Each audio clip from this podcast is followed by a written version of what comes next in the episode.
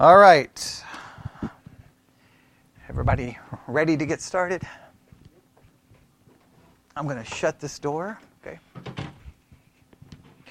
We have a lot to do tonight. So if you have a piece of paper, this is how we're going to start tonight.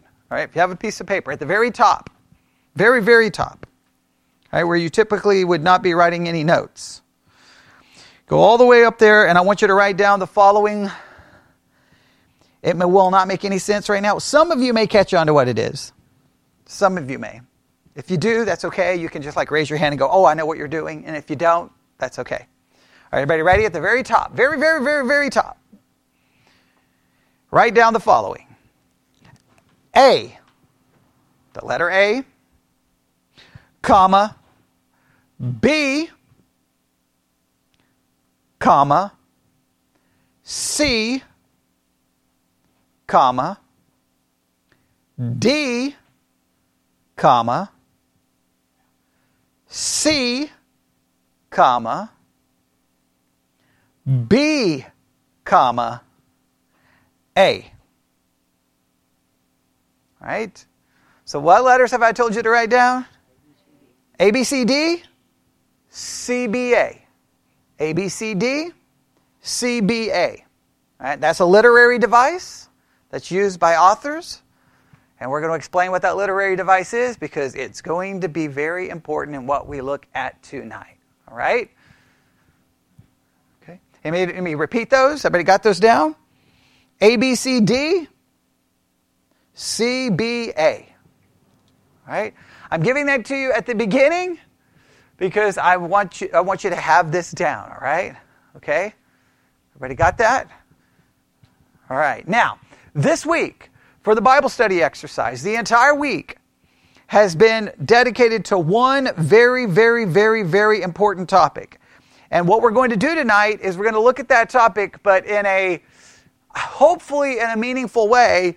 And those letters I just gave you are going to be a very important key in trying to understand how this topic is kind of demonstrated or displayed in a historical narrative. All right? There's a literary device used in the historical narrative that really covers the subject that we've spent all week for the Bible study exercise working on. And I started the Bible study exercise this week while asking everyone to really think about the following 6 things. Sometimes I place these as a question form. Sometimes I just place them as a statement. But if you want to write these down. And I want you to think about them this evening, whether you're here, present, or listening live. I want everyone to really think these through because this is the whole week has really been focused on these concepts. Everybody ready? All right, here we go. I'm moving up the microphone a little bit. Here we go. Number 1, I want you to think of the worst thing someone has ever done to you.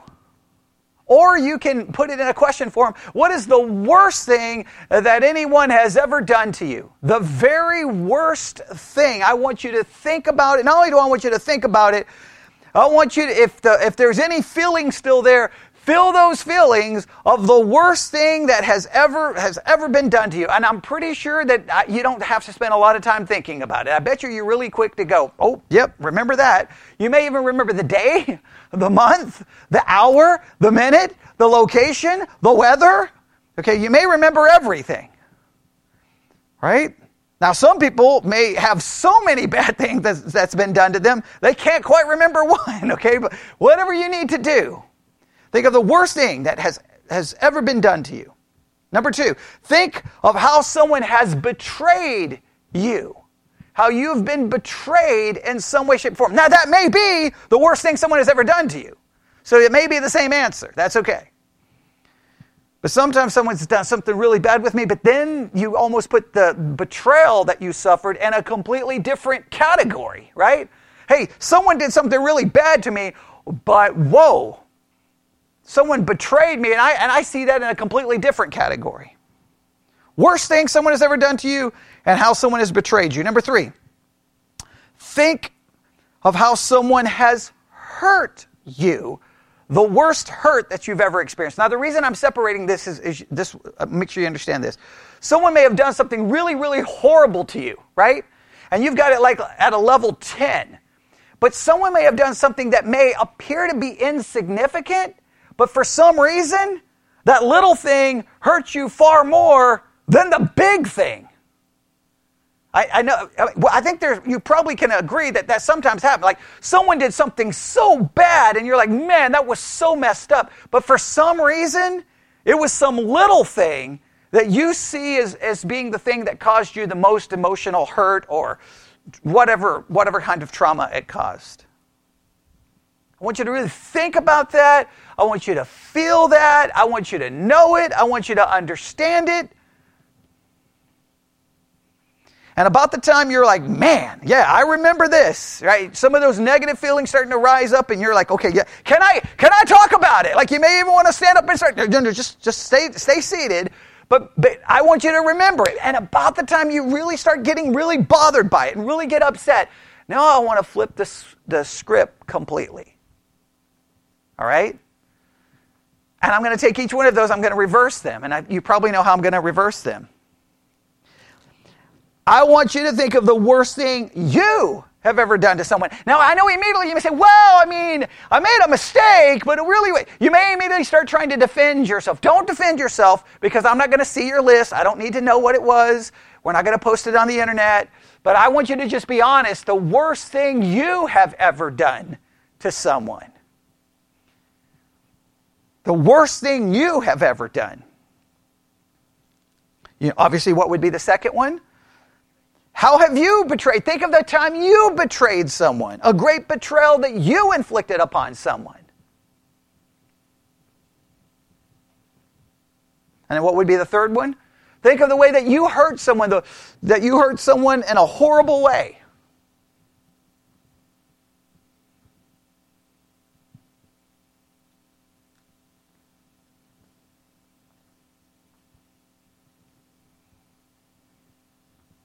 Now, as you look at those six, right, some of them may be linked together. You may be just one big thing that you group all of these together. That's okay. But here's what I want you to think about. When you look at the top three and the bottom three, right? Look at the top three and the bottom three. Here's what I want you to try to identify. Which one of those things do you still feel the most from an emotional standpoint? Which one still brings up the strongest emotion? The strongest feeling. Now, someone this week, and part of doing the Bible study exercise, it was interesting. They identified it as, for them, the thing that stood out of them the most is the thing that they feel the most dead to. Like, they don't feel like raw emotion. They almost a numbness and a deadness is the thing that stands out to them the most. Whatever the case is, out of those six, which one do you feel the most about? And what do we tend to, where is the tendency to have the greatest emotion towards? What has been done to us? We have a tendency when it comes to what we have done to others to say things like, well, nobody's perfect, everyone's made mistakes, everyone's messed up, we've all done the best we can. Do what? Oh, okay, I thought you were talking to me. I'm like, do I need to come over here? Okay, all right. Like we tend to have a tendency to minimize what we have done and maximize what's been done to us. Everyone knows, oh, come on, we all know that, right? I mean, when it's been done to us, we know it. I mean, rarely do we call up a counselor and it's like, I need to come talk to you about the things I've done to other people.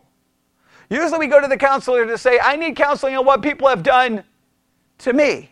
Now, there's nothing wrong with going about what's been done to you. I'm not saying there's anything negative about it. I'm saying we just have a tendency. That's what we can't forget. Now, I'm not saying that there are some people who can never forgive themselves what they've done. I'm not saying that there aren't people who struggle with that. That's why I wanted to go both ways with this, okay? Does that make sense? All right, now, if you look at that, you probably have a good idea then to know what we've been studying all week, all right? All week we have been looking at a historical narrative in Genesis. I gave people a number of chapters to read and work on. But we've been looking at those chapters because we have spent this week looking at the concept of bitterness. the concept of bitterness. Now, we could do a little word study on bitterness, but I already gave everyone the assignment to do working on that. So let me just give you a simple definition. Bitterness is defined as anger and disappointment in how you have been treated. Bitterness and anger and bitterness is defined as anger and disappointment at how you have been treated. Now, typically, someone would say bitterness is anger and disappointment and how you've been treated unfairly. I'm going to displace how you've been treated.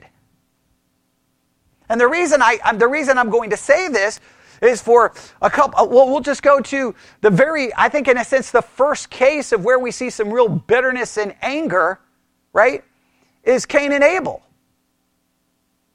Was Cain treated unfairly?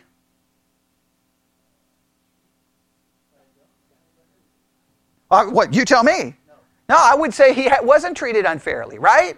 But he still felt bitter and disappointed. So sometimes we can feel bitterness and disappointment and anger, even when we may not have been treated in an unfair way. So I'm going to say bitterness is anger, disappointment, envy at how we have been treated, whether fairly or unfairly. I'm going to change that up a little bit. I know that goes against probably the typical, maybe clinical definition, but that's the way we're going to go. Bitterness is synonymous with resentment and envy. Resentment and envy. Now, it may seem like, well, okay, bitterness, what an interesting topic. But I'm not that interested in your interesting topic. I'm going to move on. I'll say that it's interesting, but I'm not that interested in it. A lot of people may see, who cares? But we've been talking about now for weeks in the Bible study exercises of spiritual pitfalls. And a great spiritual pitfall is bitterness. If you have it, you find yourself in a pit with it. And there's one text of Scripture that we all know. Everyone knows this passage, right? Hebrews chapter 12. Hebrews chapter 12. And for those, I put a different verse for the Bible memory verse this week, and because it's important what we're going to be talking about tonight.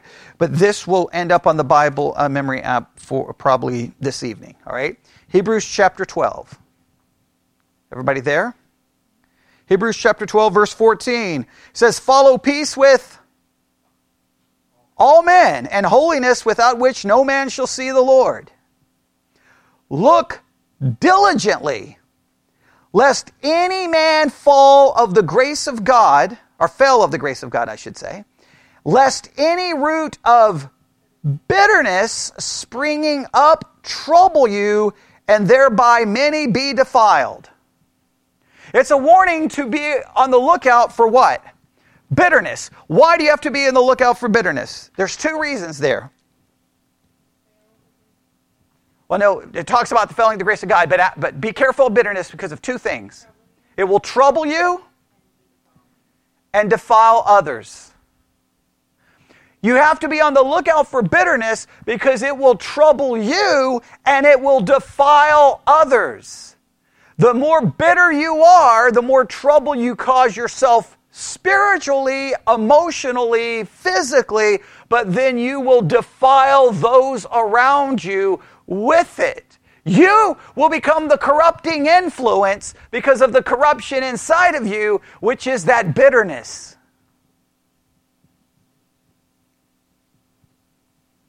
All right? Everybody understand that? Now, I could go into a full-blown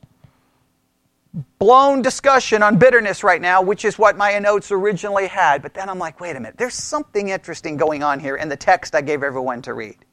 Because the text I gave everyone to read this week was the last, seven chapters of Genesis, because it deals with the conclusion, the climax of the story of Joseph. And everyone here knows the story of Joseph. We've already done some study. I've done some preaching here in the church on it just recently. So everyone should remember the basic story. Let's go through it, right? Joseph was the favorite son, right? Favorite son. Everything was going great for Joseph. His father loved him more than all the rest. He got a coat of many colors. In fact, he was able to tell on his brothers, to his dad, right? Everything was going great for them. Not only that, he was getting dreams seemingly to indicate that everyone was going to bow down to him, and he wanted to make sure his brothers knew about it, right?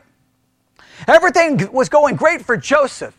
Everything was wonderful for Joseph. And so his father tells him to go check on his brothers because his brothers are out taking care of the flock, right? And he goes and he tries to find his brothers, can't really find out where they are. He finally finds them, and what he doesn't know is everything's going great for him, but his brothers are filled with what?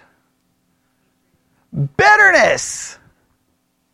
Bitterness, envy, resentment, anger, because they feel in a sense that they have been treated unfairly by their arrogant brother who thinks he's better than everyone else, and probably their father who's a jerk for not loving them as much as they love that no good, lousy Joseph.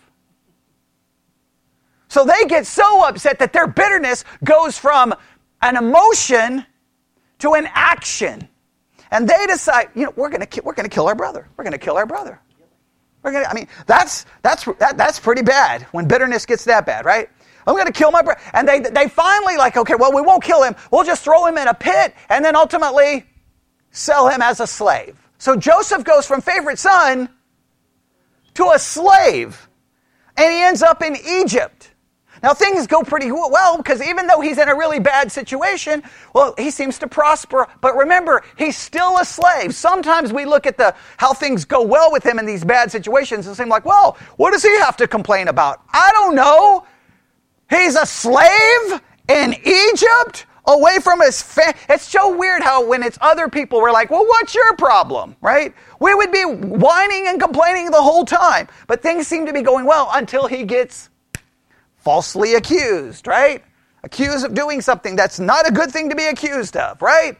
Next thing you know, he ends up in prison. Okay, well, but even in prison, things seem to be going pretty good, right? He has this ability to interpret dreams. And so he helps some people out interpreting dreams. And he's like, hey, just don't forget me. And they forget him. Not for at least 2 years, I think, is best we can figure. At least 2 years, he is forgotten.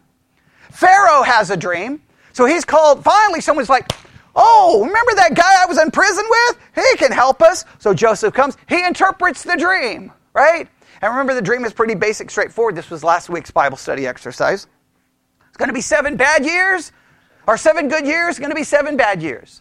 During the 7 good years, let's store up so that in the 7 bad years, we have something to preserve ourselves, right? So Pharaoh's like, okay, man, you've got it all figured out. I'll make you second in charge. Once again, everything's going good but remember, he's still under the control of them. He's still far from home. He still hasn't seen his family. It's still not a great situation. And this brings everything to this dramatic encounter that he's going to have because his brothers and his father are experiencing the 7 bad years. There's a famine. There's starvation. So his father sends him where? To Egypt. And who's second in charge in Egypt? Joseph. All right. And their brothers are going to come asking for food. Now, there could be an immediate going. Yeah. You want food from... Just get out of here. I don't even know who you are anymore, right? Okay? But there's something interesting that happens because Joseph goes through this kind of long production, this big production that finally has its dramatic emotional conclusion. But something happens a number of times leading up to the dramatic conclusion. And I'm going to give you 7 verses. And I want you to identify what happens here. Are you ready? Okay? And hopefully all of my references are correct. Because I have references here to give context. And then I have references just to give you the thing. So I'm going to give you the references to give you the thing. I've got some... This is basically what happened. I noticed these 7. And I'm like, this is weird. Something weird's going on here. And after I started trying to figure out, I started looking and digging into what's going on. And then a different source kind of took that and then built upon it. So I'm using a little bit of what I found with something else, all right? So I just want to make sure you have it all put together. Everybody ready? Here's the first one, all right? Genesis 42, I'm going to give you the reference, and hopefully if it's not wrong. Genesis 42, verse 24. Just Genesis 42, 24.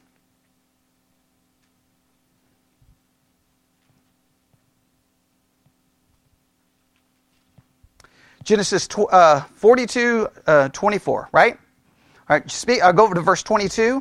And they knew not that Joseph understood them, for he spake unto them by an interpreter. And he turned himself about from them and wept, and returned to them again, and communed with them, and took from them a Simeon, and bound him before their eyes. Everybody got that? All right. Next passage, Genesis 43, 30.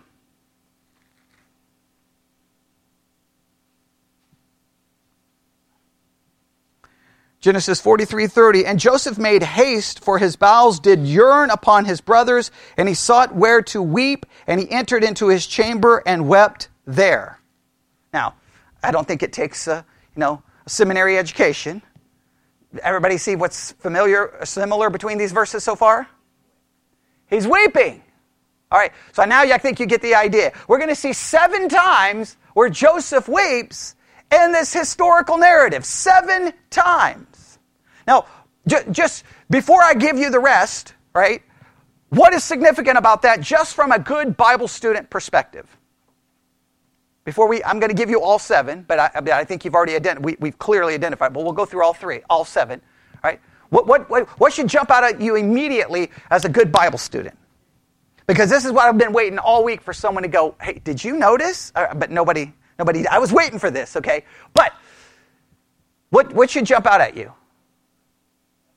Okay, well, that should be the last thing you look at. Okay, the emotions, right? Because we get this idea that Joseph is just like walks around with a halo, his feet doesn't touch the ground, and then we already looked at. Wait a minute, who did he marry? Well, why did he marry a woman who was a pagan named after an Egyptian god? Like what? There's some. Okay. Yeah, you're right. So, but the point is here, the emotions demonstrate that this is. There's something going on here, right? And that's to tell you, the reader, okay, there's real emotion here. Because if there wasn't real emotion, I would be like, this story is complete garbage, right?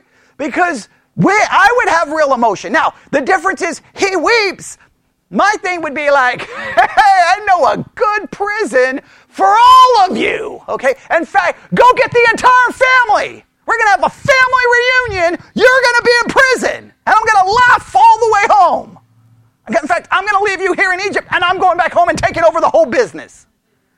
Right? And I know you're like, oh, I would be too, whatever, okay? We all act godly in church. And then as soon as we get out of church, the reality shows that we stab each other in the back and lie. Okay, give me a break. Okay, so, but there's emotion here. I want you to realize there is emotion. That is key to this entire subject. So, where was the first time he weeps is Genesis 42:24. Everybody saw that? The second one is 43:30. The third one is Genesis 45:2.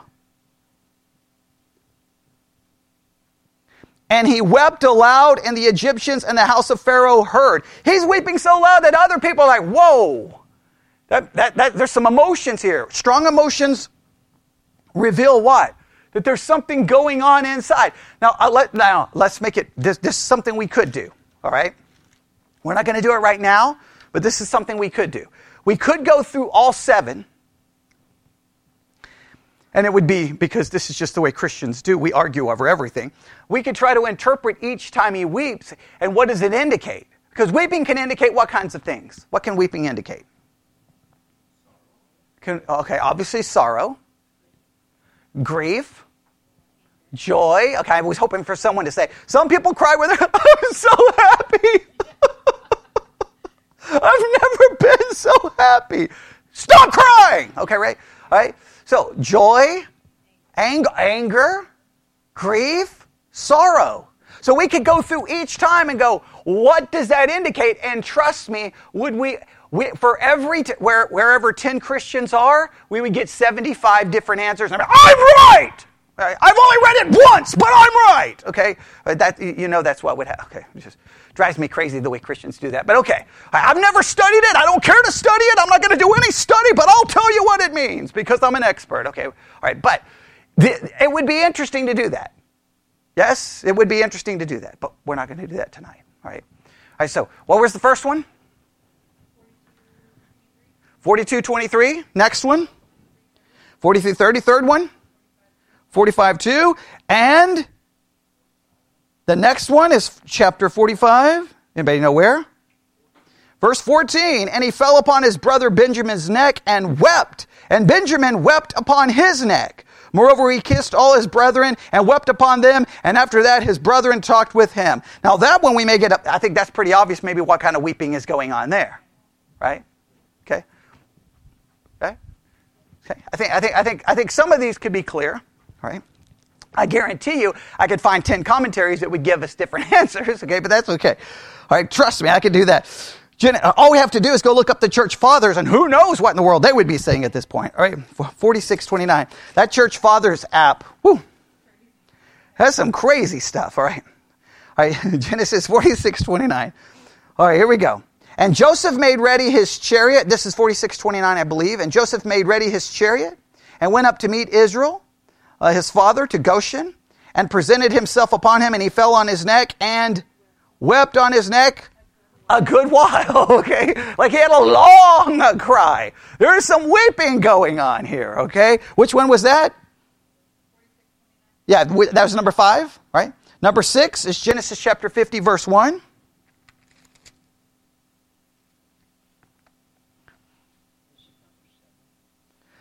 Okay, let's count this again. All right, the first one is which? What verse?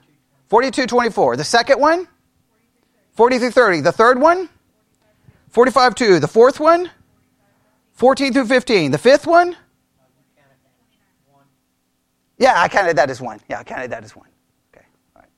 All right, and the next one, 46:29. All right, I was trying to figure out what happened, but yeah, okay. There's multiple weeping there, but I counted it as one. Okay. Because remember, we're looking at each time Joseph wept, right?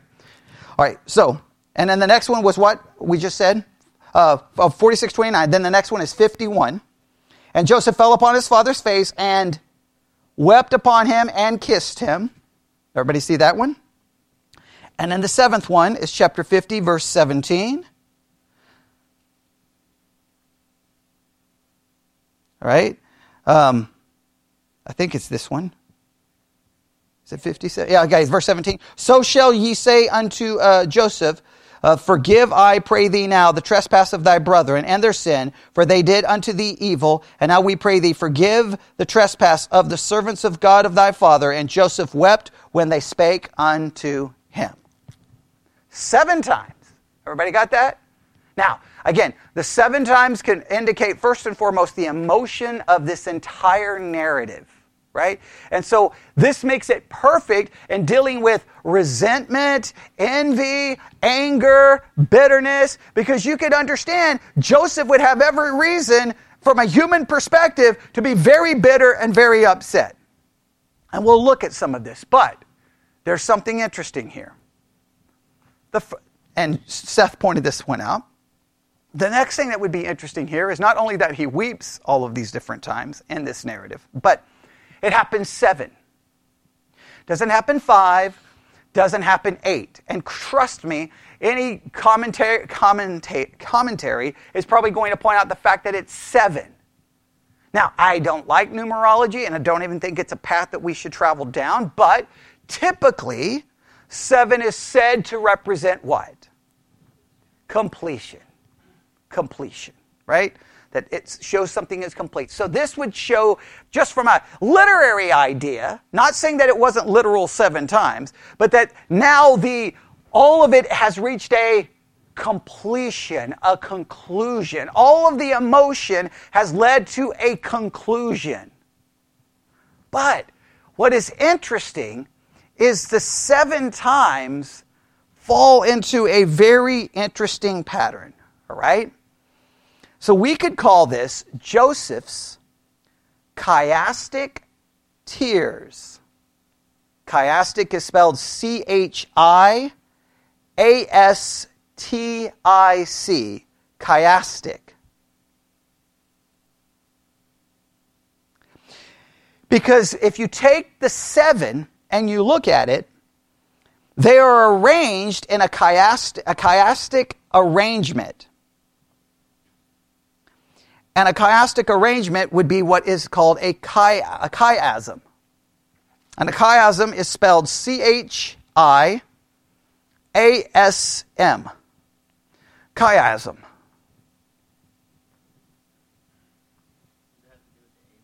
Yeah, now the letters come into play, all right? Now, okay, so, as one source says, as the biblical author narrates the tearful scenes of Joseph, we can notice not only that the scenes are seven in number, but that they're also chiastic in arrangement, a chiasm. Now, what is a chiasm? I've already given you a clue. It's a literary device. It's a literary device. And a literary device that follows a pattern. And that pattern is A, B, C, D, C, B, A. Everybody see that? Now, this is kind of, I'll try to explain. I'm going to borrow from a source here. I'm going to try to explain how the pattern works, all right? Does everybody kind of see, looking at those letters, do you see a pattern emerging? What should jump out when you look at those letters? There's one that's not repeated. D. All right, okay. Okay, all right, that's key. But here's go. The first and last items match. You see A and A. The second to last items match. See that? B and B. And so on in the pattern. The middle item, D, is the unrepeated hinge and serves as the heart of the chiasm. It serves as the heart of it. Now, a couple of things. Chiasms appear throughout the Bible. And whenever they show up, some people make much to do about them. Sometimes I think that what happens is commentaries, sometimes preachers, seminary professors, love to say, look, there's a chiasm there. Isn't that awesome? I pointed that out. See how smart I am? All right? Well, it's wonderful to point them out. But if all you're doing is pointing them out in order to look smart or to show you that you saw something that nobody else saw, you got to be careful with that, right? What's the issue that should be the most important to anyone when you notice a chiasm is there in the text? Okay. Does this structure help me better understand or interpret what is going on? Right? If all it does is, if it adds more confusion to it. Now, you got to make sure that whatever conclusion you arises from the chiasm, you got to make sure that it still meets basic hermeneutical rules, right? You can't like if I'm reading this text, this would seem to be the idea here, and you're like, but there's a chiasm, and D is here, and it means, and you're like, what are you talking about? Okay, wait, whoa, slow down, okay? You can't go crazy, right? But you always want to at least investigate. So we're going to do a little investigation and try to understand what this structure is and what it possibly indicates, all right? Okay, so we've got the pattern. What's the pattern? A, B, C, D, C, B, A. The first and last items match, the second to the last items match, and so on, right? So A matches A, B matches B, C matches C, and D is left out. Well, it's not left out, but it's not a part of the pattern in that sense. All right? Does that make sense? So, the scenes of Joseph weeping appear seven in number, but they are also chiastic in arrangement. I want to make sure you have that down. They're chiastic in their arrangement, and they're seven in number. Now, you know the church fathers probably went cuckoo for Cocoa Puffs over this stuff. All right? They probably lost their minds. Who knows what they were coming up with, okay? Who knows? They probably went crazy over this, right? And it's easy to go crazy over. Once you notice, you're like, whoa, that's interesting. But we'll see what we can come up with, all right? All right. Here's how to look at the narrative and this chiastic structure or arrangement. Now, please note, this is a literary device. It is used in literature. And in many cases in literature, it is very, very significant. A lot of times people will read a book and not even realize that there's a chiastic arrangement, then tell you what the book means, and you're like, you don't know what you're talking about. It's right there. Just stop talking. Stop talking. Okay, but in this case, I'm not going to be dogmatic here. Like, is this going to change our entire meaning? I think it'll be interesting. We'll see, all right? Everybody with me? All right, here we go. Oh, we got so much to do and so little time to do it. All right. So what's the first letter we need to look at? A. Look at Genesis 42, verse 24. Genesis 42, 24. I was going to do this for the Bible study exercise and just give it as an assignment for everyone to figure out, but I couldn't resist talking about it here. All right, everybody ready? Genesis 42, 24. And he turned himself about from them and wept. He returned to them again and communed with them and took from them Simeon and bound him before their eyes. Look at Genesis 50, verse 17.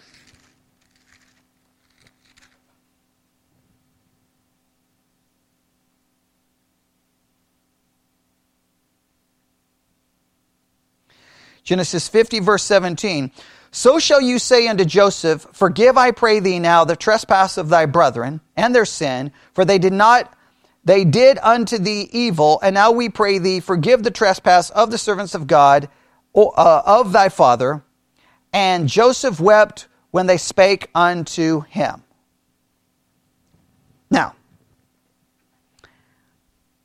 according to at least one source. Now that 50:17, we may have to do a little work on here, but I'm just going to go with the theory. All right, here's the theory.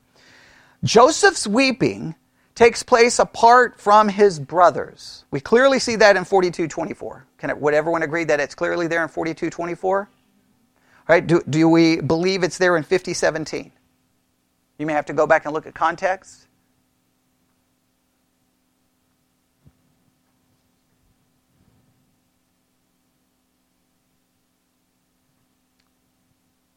Do we agree with this or disagree?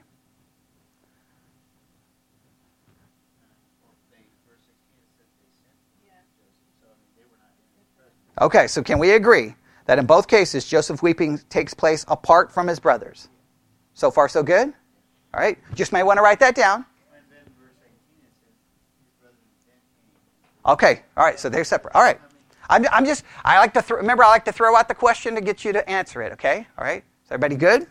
Right. Next, in both places, his weeping is preceded by his brothers talking about the wicked deed they have committed against him. Does everybody see that in 42:24? You may have to read the verses before. Yeah, they're talking, and they don't know that Joseph can understand. Correct? All right. Go to 50:17. You may have to start in verse 15 for context. 50:15.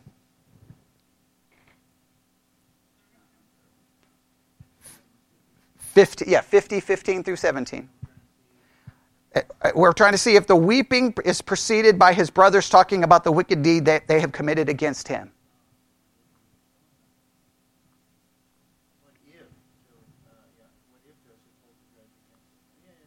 Okay.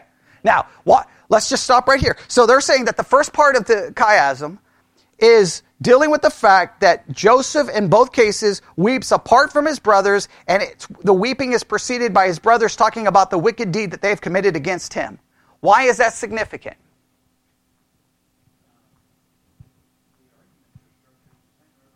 Well, I mean, obviously that's the whole point of the chiasm. Is they have to have the same structure, right? That's why they're the A and the A. Okay, but I'm saying from an interpretive standpoint, the emotions are similar. Think of it by this way. This is kind of the beginning of the process. So whenever he hears the retelling of what has happened to him, he's overwhelmed with the emotion. So that means this emotion could be a lot of different things, right? Like he hears them talking about the evil things he's done to him. This could be like, he's upset about it. Yeah, you hurt me. Yeah, you met. Now, he doesn't say anything to them, and you could talk about why has he played this long, drawn-out game, right? Why has he played the long, drawn-out game? Was that right? Is that, a lot of people justify his actions, right? We can get a whole discussion there. But I'm just saying that he hears about it, he's upset, and he weeps alone. Yes? Or apart, at least alone from his brothers. He's apart from his brothers. Yes? Okay. That's the initial part. There's the A. Everybody got the A? Okay. Now, that will mean, what will be the next one? B. Very good. You're great at this, okay? All right. Now, according to them, you ready? Look at, I'm going to give you a number of verses here.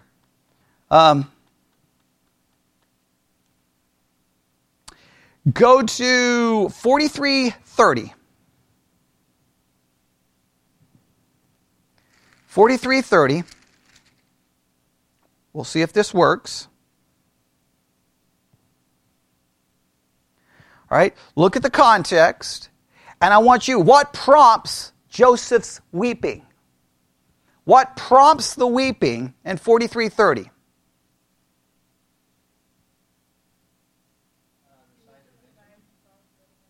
Okay, just say Benjamin prompts the weeping. Is that a good way of saying it? Okay, go to 51.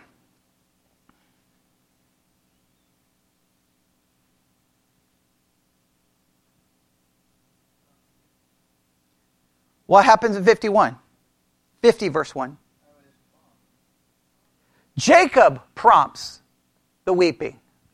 All right, so I'm going to describe it this way. In the second and sixth scenes, B, Joseph's weeping is prompted by one person in particular, by Benjamin in 43:30 and by Jacob in chapter 50, verse 1. Right before these verses, we learn in 43:28 that Jacob is alive, and in 51 that Jacob has died. Is that fair? Agreed or no? Okay, all right. So what is significant about this? The first one, he hears about what has happened. It brings back the memories of it. What is significant here?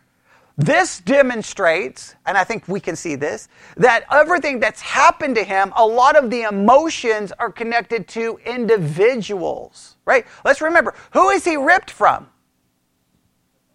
His father, who loved him more than the others, right? So he is separate. So now that in other words, there's the emotional relationship connection that's causing the emotions here, right? In other words, it's beyond just the event that happened to him. It's now the emotions of relationship that comes into play here. Would everyone agree that makes sense? Okay.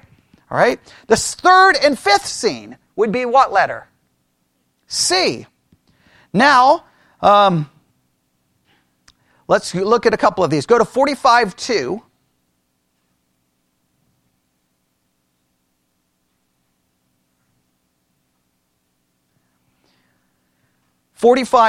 What happens in 45:2?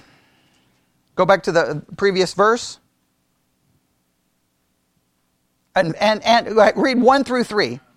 I'll read it for you. Then, okay. Well, Joseph could not refrain himself because all of them stood by him, and he cried, because every man to go out from me, and then stood no man with him, while Joseph made himself known unto his brethren.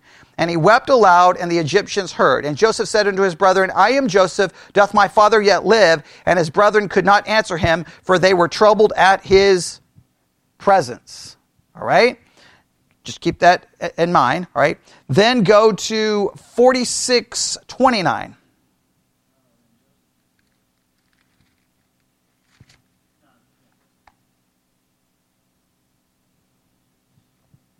And Joseph made ready his chariot and went up to meet Israel, his father, to Goshen, and presented himself unto him. And he fell on his neck and wept on his neck a good while. Everybody see that? Now this one, well, I'm just going to read what the argument here. Joseph's weeping occurs as he presents himself to people from whom he's been relationally separated, to his brothers in 45:2 and to Jacob in 46:29. In each scene, there is language about Joseph's father being alive. So what is significant about this one?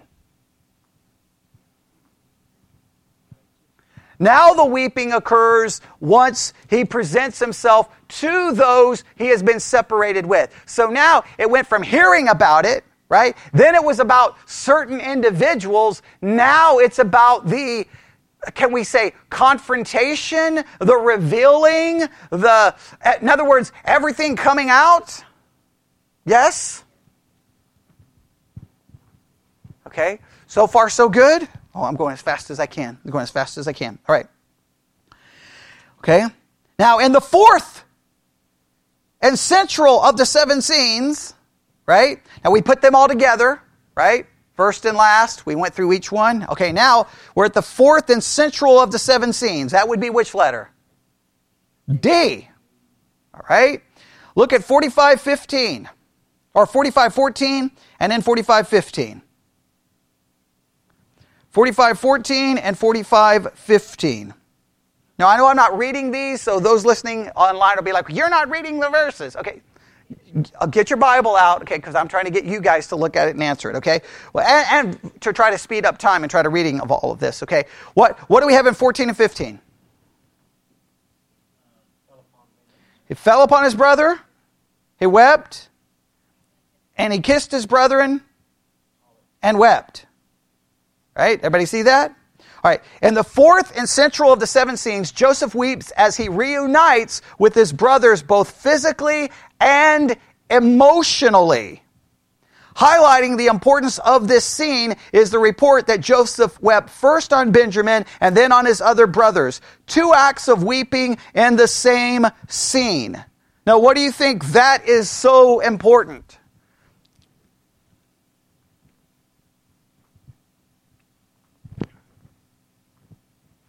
The story goes like this. The wrong committed against Joseph, we witness, yes.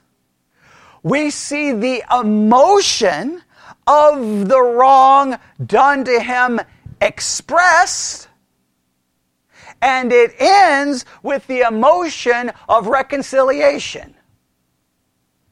It ends with reconciliation. If I don't lose my voice, right? Now, this brings the whole story together is it ends with reconciliation, but this is so very, very, very important. I want you to think about this. Was it the process of reconciliation that healed the bitterness, or was it the absence of bitterness that led to the reconciliation? Ooh, that's important.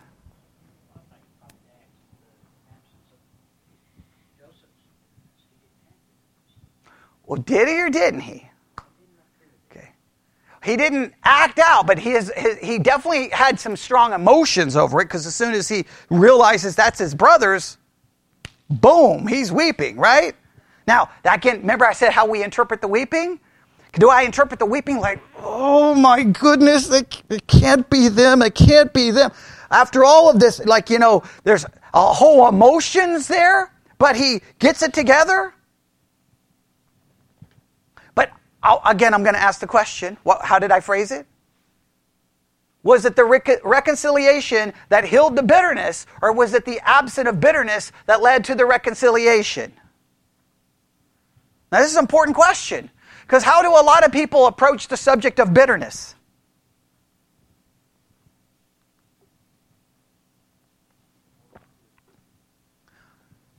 There's a common idea that until there's reconciliation, I can't resolve my bitterness. Some people see reconciliation as the key to fixing the bitterness. I'm going to argue that the bitterness is the thing that will keep the reconciliation from happening. And not only that, this is so very important. There are millions of situations where there can't be reconciliation. So if you're looking for reconciliation to fix your bitterness, you're going to be living with bitterness, and bitterness will trouble you and corrupt other people.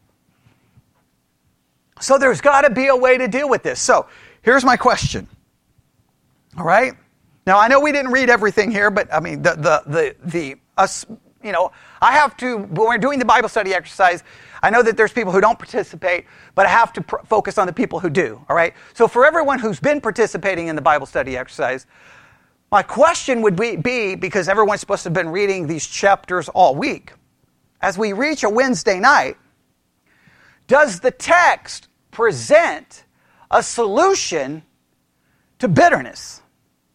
That is the question that I want to try to resolve here tonight.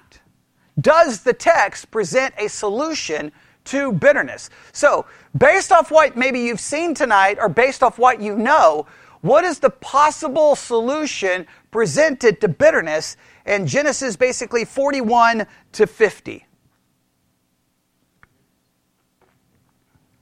Do you think that's the solution? Okay. All right? We're getting too good. We're two going on here. Okay, so we have one that says forgiveness. How would you describe yours, Seth? Okay, yeah, I mean, that's the verse, but how would you like describe it or call it? What would you call that? Realization of how God did the situation, or how can the situation be a good thing versus dwelling on bad. Okay. Okay, all right. That's all good ways of saying it. So first, Seth is offering up a verse as a possible solution to the bitterness, which is the right thing to do. All right, that's the right thing to do. Because I said, is the answer found here in Genesis, right? Because we'll turn to psychology, we'll turn to my grandma used to say that if you're bitter, drink some lemonade, or, if you're whatever garbage, okay, some kind of nonsense, okay, throw all of that out. Where is that verse that Seth is referencing? Chapter 50, verse 18, or verse 20, which is it? It's 20, okay, good. Okay, it's somewhere in chapter 50. Now, this is interesting that it's after chapter 50. It's in chapter 50, right? Why is it interesting? All the weeping is over. All the weeping is over, and the weeping ended with what? Remember, what's the hinge of the chiasm? Reconciliation. That's the hinge, right? Reconciliation has occurred, and I'm thinking, as a good Bible student, well, why were you able to reconcile? Is it just because, do I read the story? Well, Joseph is just better than everyone else. Joseph is just a picture of Jesus, because everyone focuses on that. Everyone forgets, well, Joseph also married a pagan, right? We could go into some other issues going on here, okay? But remember, the memory verse for one week was his wife that he married, right? And that whole situation, okay? But my thinking is, okay, how did Joseph do it? I don't know about you. When you read the story, do you not go, how did Joseph do it? Because I'm telling you, man, people could do a lot less to me than what happened to Joseph, and I'd have I really don't know about this whole reconciliation.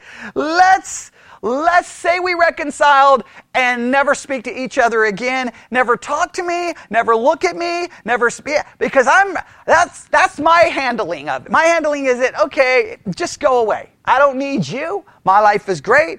I'll never forget. I'll never forget that basically for me, in one way, when I drove out of Texas, when I was on that Greyhound bus and I left Texas for my first duty assignment at Offutt Air Force Base, there was a part of me that's like, I'm done, right? But it really ended for me in New York City in an airport because I'm deployed to Desert Storm. Our plane breaks down. We're in the middle of New York City. We're stuck on the plane. They're like, well, you can go into the airport in this little room because they're worried about terrorist attacks. So we're in this little room. We can't go anywhere. And I'm like, oh, there's a payphone. My dad knows I've been deployed, right? You know, I don't even know what's going on. I'll call him and give an update. I know the kids are like, just use your cell phone. Okay, there's no cell phones, okay? So I pick up the payphone and I call. My dad picks up, denies the call. I'm done. The end. I don't care. Don't need them. Never needed them. Finished. Don't care about reconciliation. Don't care about anything. Done with everyone. Just leave me alone. You're all dead. I'm done. Now you can say, how ungodly. You can just speak to my hand and the door, because I hate when people always tell you, this is the way you should handle your family situation. I was done. All right? So in my estimation, it's not about walking away mad. It's not about walking away bitter. It's just about walking away. Right? To me, I just move on. But that doesn't mean that even when I tell the story, the emotions come back. That's a messed up thing to do to someone, especially if it's your son. It's one thing if it's a stranger, like, I don't know who you are, okay? But even then you may want to go, are you okay? Like, you know what I'm saying? Like, it's kind of messed up. So the emotions are still there. But my tendency is just like, just forget it. Just forget it. So when I'm looking at this, I'm like, well, how did Joseph just... Now, he still went through this long process. And we can get it. Bible students will debate all day on this. The fact that he went through, remember the whole game he played? Right? Try to get them all worried, and then like, you know, bring this, and where's that person, and all the things he did. Some of that almost indicates to me there's a little bit of bitterness going on, right? I mean, come on. Yeah, he messed with them. He messed with them. It's almost like, I'm going to make you feel what I felt a little bit, right? I'm going to make you feel fearful. I mean, there's a little playing games there. Now, I know that we're not supposed to say that. We're like, no. Everything Joseph did was perfect. Everything Joseph did was righteous. Okay, he was a human being. Because, I mean, he could have just said, hey, guys, it's me. You're forgiven. But he goes away and weeps. Then he comes back and acts. He plays a game. There's no way to... I know that what I'm saying is Christians are going to get mad. He plays a game. And I don't think that's the way you resolve bitterness, is playing games. I don't think that's the way it works. So but he works through that. Now, I'm not saying the game was good, but he works through it to ultimately end up with reconciliation. But there had to be something that gets him through it. Because I don't even know if the game would be satisfying enough in and of itself. So the verse is chapter 50, verse 20, correct? All right, which reads, And Joseph said unto them, Fear not, for am I in the place of God? Ooh, that verse always gets forgotten in this, right? Everyone forgets this. What is he indicating here? I'm not God. I'm not God. Now, I want you to ask yourself a question. When it comes to bitterness, is there a tendency? I'm in no way diminishing anyone's pain. I'm in no way diminishing anyone's suffering. I'm asking you, though, because you have been treated unfairly, is it possible that we cling to bitterness because we almost want to be in the place of God to issue out punishment, revenge, judgment, and condemnation? We want them to feel the weight of their wrong. We want them to... Is it possible that whenever we suffer and we feel bitterness, it's because we're trying to place ourselves in the position of God to execute judgment and wrath upon those who have done us wrong? I don't know about you. I like that feeling of wanting to, I'm going to get them back. Because look, think about this. The minute you feel bitterness, do you not feel at least morally superior to the people you feel bitterness towards? That's why I asked you at the beginning to remember all the things you have done. But that moment, I feel morally superior. Anytime I tell the story, I feel morally superior to a father who wouldn't even take a collect phone call for a son being deployed to war. I feel morally superior, and he should pay for it. But, am I God? Am I morally superior? Not if we look at morality more than just one action. Now, every time I tell the story, I feel morally superior. Isn't it interesting that he says, don't fear, am I in the place of God? Joseph realizes he's not God. Now, you could say maybe playing the game, he was trying to act a little bit like God. Again, we can judge those actions all day. The Bible doesn't judge. Remember, over and over in the historical narrative, sometimes God doesn't judge the action, right? Like when Abram slept with Hagar, it doesn't judge the action. Correct? Like, so sometimes it's really weird that it doesn't judge the action. We want to judge the action. So we can sit there and debate that. But at this point, at least Joseph, after the chiasm cycle runs its course, he realizes, I'm not God. I want you to write that down. The first key in dealing with bitterness is realize you're not God. You got to ask yourself, is a feeling of moral superiority making you hold on to... Think how twisted that is. Is it possible that a moral superiority is the very thing causing you to hold on to bitterness, which demonstrates you're not morally superior? Oh, that's deep, isn't it? Now look, I don't want anyone to think I'm minimizing your pain, because I don't know what you wrote down as the horrible things that happened to you. But I'm right there with you. This is not easy for me to hear, because I don't like to think, the things my parents did to me, and I'm not morally superior. Now that doesn't diminish the wrong they did. I don't want you to think that doesn't say, well, what they did is okay. No, it just means like they messed up. And I'm a sinner. They're a sinner. I'm not God. That's all I'm trying to I don't want anyone to view this in an incorrect way, right? Because some people have suffered horribly. And yes, what was done is sinful. But we're all sinful, right? Does that make sense? Okay. What's the next thing he says?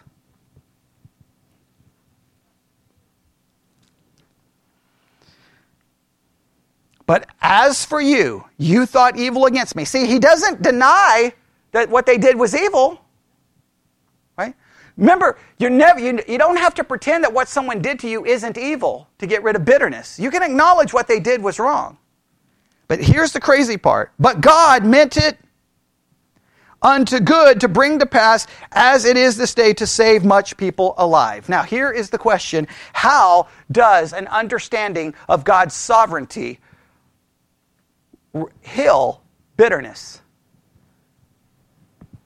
How does God, the reality of God's sovereignty, fix bitterness? Here's the way I think it has to work. I think that an understanding that we're not morally superior, we're not God, and understanding the sovereignty of God is the very thing that makes reconciliation possible. I don't think it's reconciliation that fixes it. I think it's those two things that makes reconciliation possible. And even if reconciliation doesn't occur, those two things are supposed to fix bitterness. But I don't like this answer. I'll make it very clear. Does anyone like that answer? I know we all preach it, and everybody's like, amen, that's a good sermon, Pastor. Now let me go home and have supper. Okay. No, I look at that, I'm like, what are you talking about, Joseph? Because immediately, what do I do? Okay, you're right. I'm not bitter at my brothers. I'm bitter at God.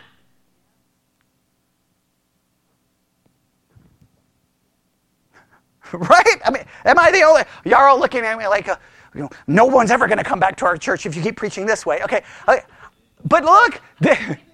This is, I mean, that's what the text says. So, in a roundabout way, how's he handling his bitterness? It's not your fault. God designed the entire situation. God designed this entire chiastic structure. He designed the entire chiasm so that everyone can go, well, so whenever I face bitter, so think of, what is bitterness? Anger? Well, I gave a definition at the earlier. Anger and disappointment in how you have been treated. So this is the idea that no matter how I've been treated, I realize that I'm not morally superior of the ones who treated me in whatever way I'm upset about, and that God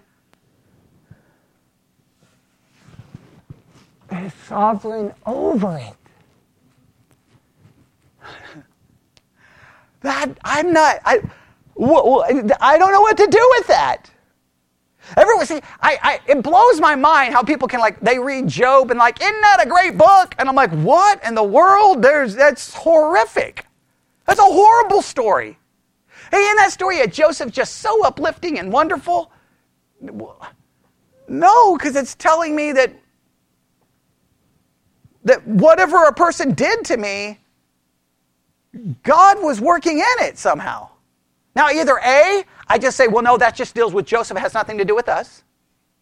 But then that destroys the idea that God is sovereign in my life, which the Bible says he works all things according to his good pleasure and will. So that doesn't work. So then how do I understand this? That somehow I have, are you ready for this? And I'm going to have to end with this because we're out of time, but this may spark all kinds of conversation this week. I mean, that's the whole point of the Bible study exercises. It's really, I do part of the work and I give it, the rest to everyone else. I think the only way to overcome bitterness is you have to find a way to be satisfied with God's will over your emotional comfort.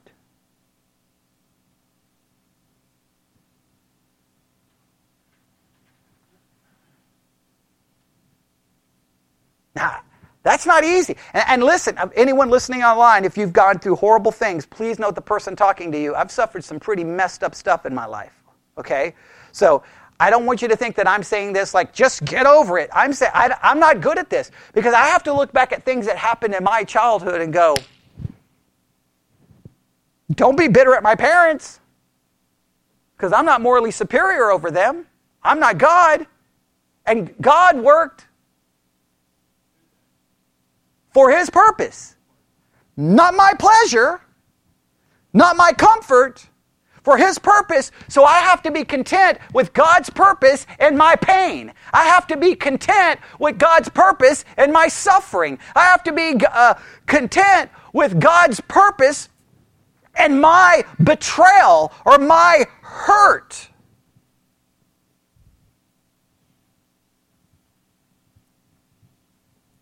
And I so cling to God's purpose that I respond to bitterness with love and forgiveness.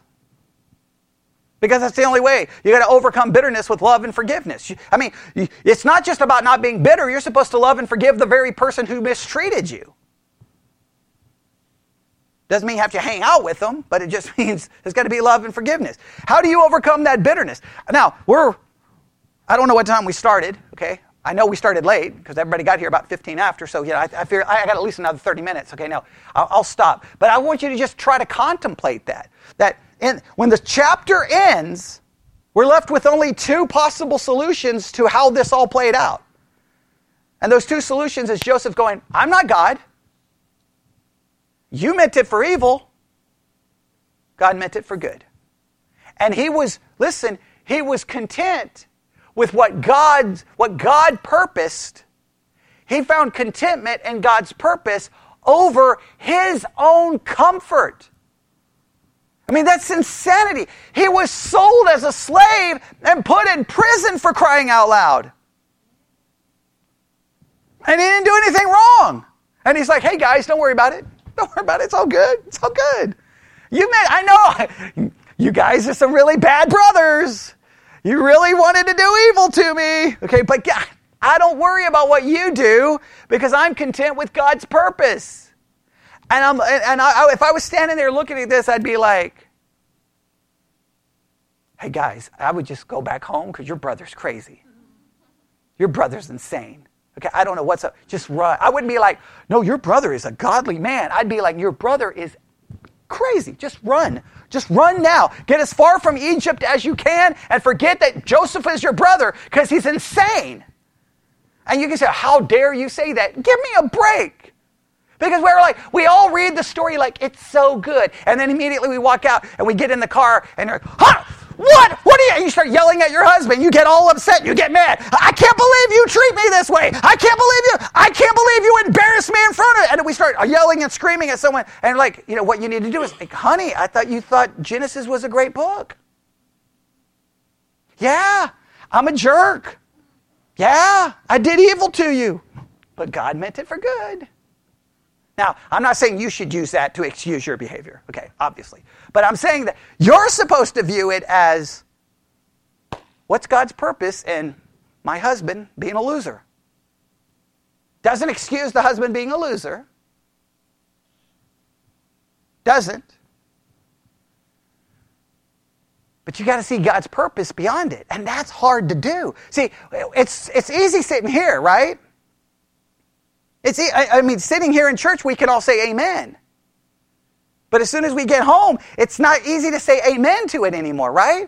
Listen, if we can't handle the little irritations, then how are we supposed to handle the big pain, the big suffering, the big betrayal? Because even the little irritations would be happening because of what purpose? God. So my thing is, okay, not my comfort, but God's purpose. There's no way. I'm not saying it's. Look, psychologists would say this is the most damaging thing. I mean, psychologists would be like, this guy, this is horrible. This would not fit in any counseling session. But if you think about humanistic counseling, doesn't really have a good answer for it anyway, right? Just forgive. Well, why should I forgive? Right? Why, from a worldly perspective, why should I forgive anyone? Give me a break. I'm not forgiving anybody. I'm declaring war on the entire world. Well, that's not good. For what? It's not good for your mental health. Who cares about my mental health? I want revenge, right? Like, I have to have a theology and a transcendent God that tells me there's a morality within how to handle this. And that creates problems. So I'll leave it there. You can struggle with it. And if you come up with a great answer on how to understand it, then great. But I'm not saying it's easy. I don't think I'll ever grasp what Joseph does here. It's mind-boggling to me. I get the part, I'm not God. I can. That next part is like, hey, God's at work, and I'm content with it. I wish I could be content with God's work. I kind of typically want to say, I got a question. I think he messed up right there. I'm not so sure about that. And you may act like that you don't do that, but I have a feeling that you get upset and complain a lot, right? So let's pray. Lord God, we come before you this evening. A very, very interesting passage, a structure, what it all means. I don't know if we'll ever truly understand, but I think we can honestly say this. We're not always content with your will. We want your will to correspond to our pleasure and our comfort. When it doesn't, we tend to get bitter. Forgive us for our bitterness and help us have an eternal perspective and our temporal suffering. We ask this in Jesus' name. And God's people said...